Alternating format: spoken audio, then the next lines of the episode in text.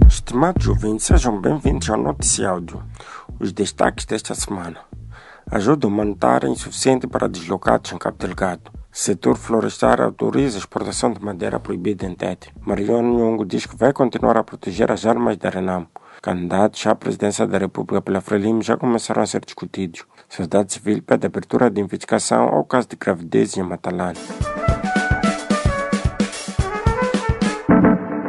A delegação provincial do Instituto Nacional de Gestão de Calamidades, INGC, em Cabo Delgado, confirmou a insuficiência de apoio aos deslocados vítimas do conflito que desde outubro de 2017 assola a província. Segundo o jornal O País, a diretora do INGC, Elisete da Silva Manuel, disse que falta quase tudo para os deslocados naquela província, que tende a aumentar. Por sua vez, o jornal Liquel reportou que na província vizinha de Nampula começam a chegar muitos locados que são acolhidos em casa de suas famílias. Segundo o a situação está a provocar a deterioração das condições em que vivem as famílias acolhedoras. Os deslocados começaram a chegar a Nampula no mês de maio. O conflito em Cabo Delgado, que iniciou em fim de 2017, deu origem a 250 mil deslocados. A acadêmica Alcinda Humana disse à Carta de Moçambique que os jovens que protagonizam os ataques de Cabo Delgado cansaram-se de esperar por dias melhores, sendo que a solução do conflito está na disponibilização de serviços básicos pelo Estado aos cidadãos. Em outro desenvolvimento, professores que vivem em zonas afetadas pelo conflito na província de Cabo Delgado, agora a habitar a capital de Pemba, queixam-se de estarem a ser excluídos dos apoios às vítimas dos ataques. Segundo a porta DW, as autoridades locais dizem que eles são funcionários do Estado e continuam recebendo salários mensalmente.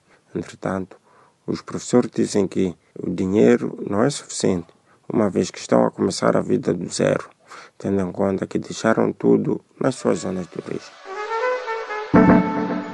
Na província de Tete, o setor de florestas é acusado de autorizar a exportação de madeira preciosa, em desobediência a um despacho do Ministério da Agricultura e Desenvolvimento Rural que proíbe a exportação de certo tipo de madeira, reporta a Casa de Moçambique.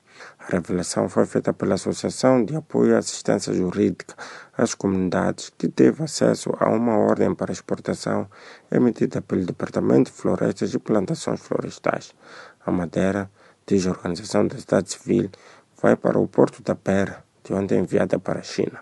Entretanto, um navio contendo pouco mais de 100 contentores de madeira cerada, pronta para ser exportada também para a China, encontra-se retido no porto de Pemba, em Cabo Delgado, por alegadamente o processo não ter observado os trâmites legais.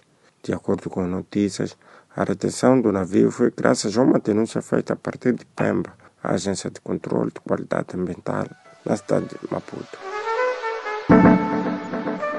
O líder da autoproclamada junta militar da Renamo disse à Voz da América que vai continuar a defender as armas na posse do partido, no âmbito do Acordo Geral de Paz, até haver um consenso com o governo para renegociar um novo acordo de paz. Mariano Nhongo defendeu esta posição no domingo passado em teleconferência com apoiantes do grupo dissidente da Renamo, na província moçambicana de Tete, onde ele diz manter algumas bases com guerrilheiros ativos.